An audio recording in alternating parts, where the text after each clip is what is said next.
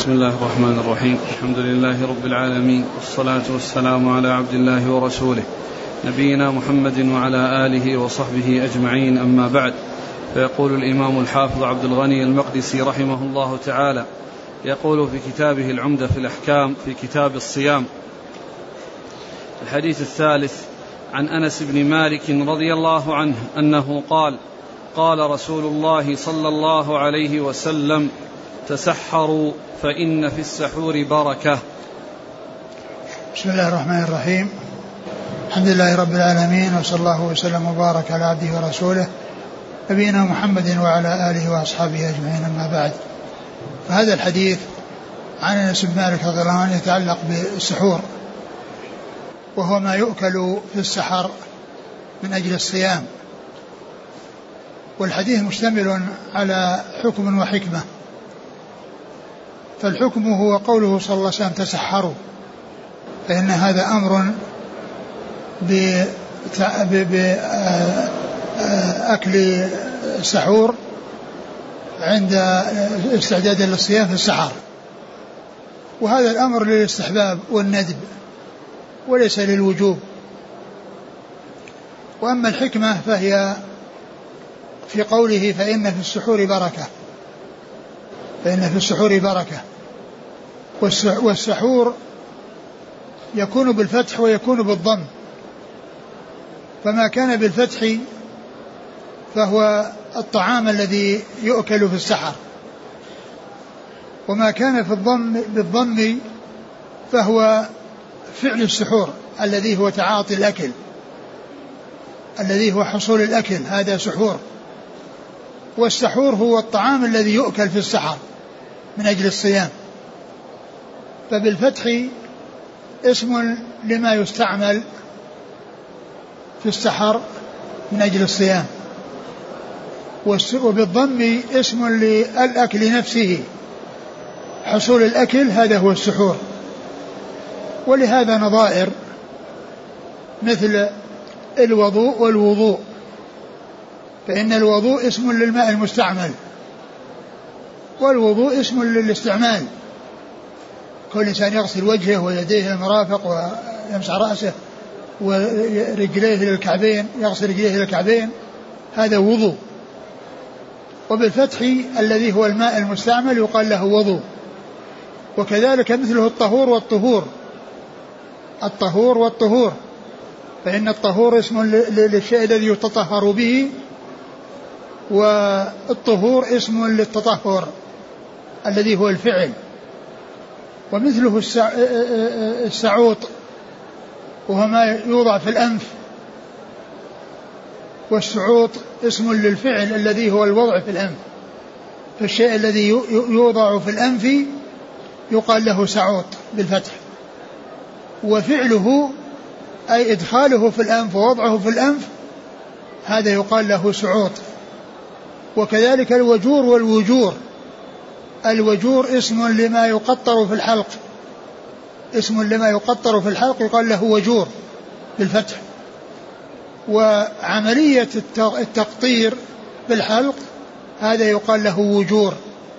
إذا هذه كلمات آه، تأتي مفتوحة ومضمومة وفي حال فتحها يراد بها الشيء المستعمل وفي حال ضمها يراد بها الاستعمال. وفي حال ضمها يراد بها الاستعمال. والبركة في السحور هي بركة دنيوية وأخروية. أما البركة الأخروية فهي حصول الثواب من الله عز وجل على فعل السنة وعلى فعل ما أمر به رسول الله صلى الله عليه وسلم. وإن كان الأمر للاستحباب إلا أن من امتثل المأمور به ولو كان مستحبا فإنه مأجور سواء كان فرضا أو أو نفلا. الأجر حاصل في فعل ما يؤمر به الإنسان سواء كان فرضا أو نفلا سواء كان واجبا أو مستحبا. ف يعني ففي حصول الثواب وبالنسبة أيضا ل يعني للدنيا أيضا وبالنسبة أيضا للآخرة يعني كونه في وقت السحر وهو الوقت الذي ينزل الله عز وجل السماء الدنيا ويستجيب دعاء من يسأله ويغفر لمن يستغفره فيكون في ذلك الوقت أيضا يكون داعيا مستغفرا فيحصل له ذلك الخير. وكذلك أيضا من البركة فيه في الدنيا أن فيه التقوي على العبادة. التقوي على العبادة والنشاط لأن الإنسان إذا صام ولم يأكل شيئا يقويه وينشطه يحصل له الكسل والخمول. فقد يضعف عن يعني عن قراءة القرآن ويضعف عن العبادات بسبب ما يحصل له من الجوع إذا لم يتسحر. لكن له إذا تسحر حصل له التقوي على العبادة وحصل له النشاط. فإذا هذه البركة دنيوية وأخروية. بركة تحصل في الدنيا وبركة, وبركة تحصل في الآخرة. فهذا هو يعني معنى هذا الحديث حديث هذا الحديث عن رسول الله عليه الصلاة والسلام حيث قال تسحروا فإن في السحور بركة. يعني السحور الذي هو الفعل. يعني كل إنسان يأكل في آه، وقت السحر في ذلك بركة. نعم. وعن أنس بن مالك رضي الله عنه عن زيد بن ثابت رضي الله عنه أنه قال تسحرنا مع رسول الله صلى الله عليه وسلم ثم قام إلى الصلاة. قال أنس قلت لزيد كم كان بين الأذان والسحور؟ قال قدر خمسين آية. ثم ذكر هذا الحديث عن زيد بن ثابت. قال تسحرنا مع رسول الله صلى الله عليه وسلم ثم قام إلى الصلاة. فقلت كم كان بين الأذان والسحور؟ قال قدر خمسين آية. تسحرنا يعني هذا يدل على مشروعية التسحر وعلى سنيته وأنه مشروع لأن النبي صلى الله عليه وسلم أرشد إليه وفعله. فالحديث, الحديث الأول من, من, من, من قوله والثاني من فعله. هذا الحديث الحديث الأول هو من, من, من قوله لأنه أمر به فقال تسحروا.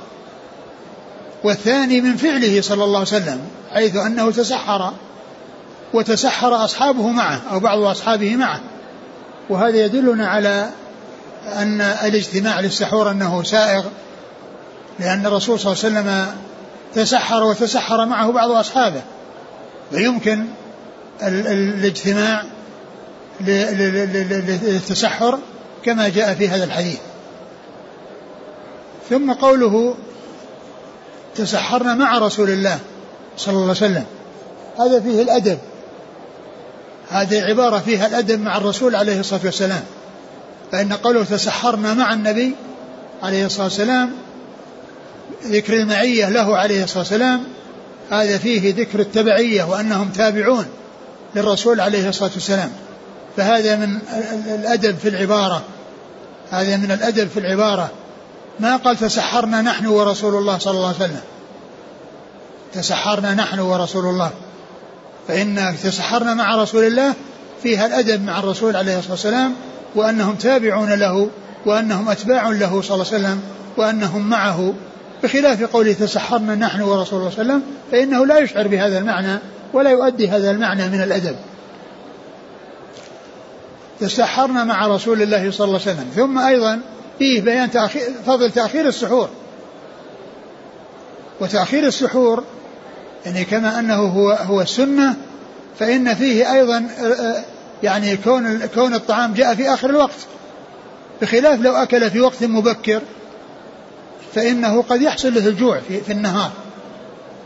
لو تسحر قبل الفجر بمدة طويلة فإنه يعني يحصل له يعني قد يحصل له الجوع. بخلاف ما إذا أخره فيكون إلى آخر الوقت وإلى آخر إلى دخول الوقت الذي هو طلوع الفجر الثاني. تسحرنا مع رسول الله صلى الله عليه وسلم ثم قام إلى الصلاة يعني أقيمت الصلاة. يعني أنهم تسحروا ثم يعني حصل, حصل الأذان وجلسوا ينتظرون الصلاة ثم أقيمت الصلاة فقيل لزيد كم كان بين الأذان والسحور؟ وهذا يدلنا على على فضل الصحابة رضي الله عنهم وأرضاهم وعلى حرصهم على معرفة الأحكام الشرعية لأنهم أرادوا أن يعرفوا يعني المدة التي حصلت بين الإقامة وبين السحور. فهذا من التفقه في الدين ومعرفة الأحكام الشرعية. فقالوا لزيد كم كان بين الأذان والسحور؟ قال قدر خمسين آية. يعني قدر قراءة خمسين آية بين الأذان والإقامة.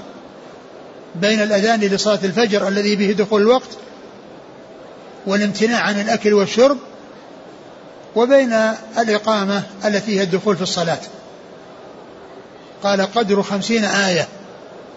وكانوا يقدرون بقراءة القرآن وذلك لعنايتهم بالقرآن واشتغالهم بالقرآن واهتمامهم بالقرآن وهم يقدرون به يقدرون بقراءات بقراءة آيات منه.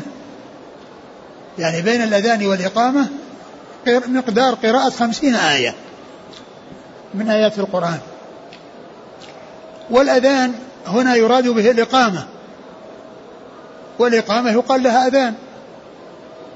الأذان الذي هو يعني عند دخول الوقت هو إعلام الناس بدخول الوقت. إعلام الناس بدخول الوقت. وبالنسبة لصلاة الصبح إعلامهم بدخول الوقت حتى يمسك من يريد أن يصوم وحتى يصلي وحتى يصلي يصلي الناس صلاة الفجر. يعني النساء في البيوت إذا سمعنا الأذان يصلين. فإن حصول الأذان للفجر يحصل به الإمساك عن الأكل والشرب لمن يريد الصيام ويحصل به فعل الصلاة. ويحصل به فعل الصلاة. والإقامة يقال لها أذان كما جاء في هذا الحديث لأن هذا الحديث مقصود بالأذان للإقامة لأن الإمساك الأذان عند الإمساك أو الإمساك عند الأذان. ثم إنهم جلسوا ينتظرون الصلاة وأقيمت فإذا الأذان الذي جاء في الحديث مقصود به الإقامة. والإقامة يقال لها أذان. الأذان إعلام بدخول الوقت والإقامة إعلام بالقيام إلى الصلاة. والإقامة إعلام بالقيام إلى الصلاة. وكل منهما أذان. هذا أذان أي إعلام بدخول الوقت وهذه أي الإقامة إعلام بالقيام إلى الصلاة. إعلام بالقيام إلى الصلاة. وقد جاء في بعض الأحاديث آه، آه، إطلاق الإقامة على الأذان إطلاق الأذان على الإقامة في غير هذا الحديث وهو حديث بين كل أذانين صلاة بين كل أذانين صلاة والمقصود بالأذانين الأذان والإقامة المقصود بالأذان الأذانين الأذان والإقامة الإقامة يقال لها أذان والصلاة الأذان يطلق على على الإقامة وعلى الإعلام بدخول الوقت بين كل أذانين صلاة. وكذلك الحديث الذي فيها والأثر الذي فيه فيه إطلاق الأذان الذي آه، جعله عثمان رضي الله عنه للجمعة قالوا له الأذان الثالث. الأذان الثالث يعني هو ثالث بالنسبة للإقامة لأن قبله الأذان الذي بعده الأذان الذي يكون عند دخول الخطيب والإقامة التي هي عند قيام إلى الصلاة فيكون ثالثا. يكون الأذان الذي أتى به عثمان رضي الله عنه ثالثا. ولهذا جاء في بعض بعض الأحاديث أو بعض الآثار تسميته بالثالث الأذان الثالث فهو ثالث بالنسبة للإقامة. الإقامة والأذان عند صعود الخطيب المنبر والأذان الذي يكون قبل ذلك من أجل أن ينصرف الناس عن بيعهم وشرائهم وعن أشغالهم ويتهيأوا للصلاة ثم يأتوا إليها ثم يأتوا إليها. فإذا آه، آه، الأذان في في قوله صلى الله عليه وسلم في قول في الحديث كم كان بين الأذان والسحور المراد به الإقامة. يعني بين إمساكهم عند الأذان لدخول الوقت وبين إقامة الصلاة مقدار خمسين آية. نعم. وعن عائشة وأم سلمة رضي الله عنهما أن رسول الله صلى الله عليه وسلم كان يدركه الفجر وهو جنب من أهله ثم يغتسل ويصوم. ثم ذكر هذا الحديث عن عائشة وأم سلمة رضي الله عنهما وهو أن النبي صلى الله عليه وسلم كان يدركه الفجر وهو جنب من أهله ثم يغتسل ويصوم. يعني أن أن الاغتسال أن حصول الجنابة وكون الإنسان جنب أو كون الأذان يحصل والإنسان جنب فإنه فإنه يصوم ويغتسل ولا يمنع الصيام كونه على جنابة. لا يمنع الصيام بل يغتسل بعد الأذان ويصوم. ف فتقول عائشة أم سلمة كان كان كان صلى الله يدركه الفجر يعني معناها أذان الفجر وهو جنب من أهله يعني من جماع أهله وجماع من, من جماع أهله. فهذا يدلنا على أن الجماع يعني في الاختيار أن أن أن أن, أن صاحبه إذا طلع عليه الفجر فإنه يغتسل ويصوم ولا يمنع ذلك الصيام. يعني ينوي من طلوع من طلوع الفجر وإن كان عليه جنابة فلكنه يغتسل فاغتساله من الجنابة لا يؤثر على صيامه لا يؤثر على صيامه. وهذا في الاختيار. فما كان في الاحتلام من باب أولى. لأنه الاحتلام من غير اختيار الإنسان وأما الجماع الأهل فهو باختياره. وإذا كان هذا ثبت هذا الحكم ثبت في حال الاختيار فهو في حال الاضطرار الذي هو الجماعة الجنابة عن طريق الاحتلام فإن ذلك من باب أولى أنه لا يؤثر وأن من احتلم في منامه ثم قام واغتسل بعد طلوع الفجر فإن ذلك لا يؤثر لأنه ثبت الحكم بما يتعلق بالجماع وهو اختيار فمن باب أولى ما كان من قبيل الاضطرار. ويدل أيضا يعني لهذا يدل يدل من القرآن على هذا المعنى الذي جاء في هذا الحديث إباحة الله عز وجل الأكل والشرب والجماع إلى إلى طلوع الفجر. ومقتضى إباحته إلى طلوع الفجر أنه يمكن تأخيره إلى آخر لحظة. أو أنه يمكن أن يقع في آخر لحظة.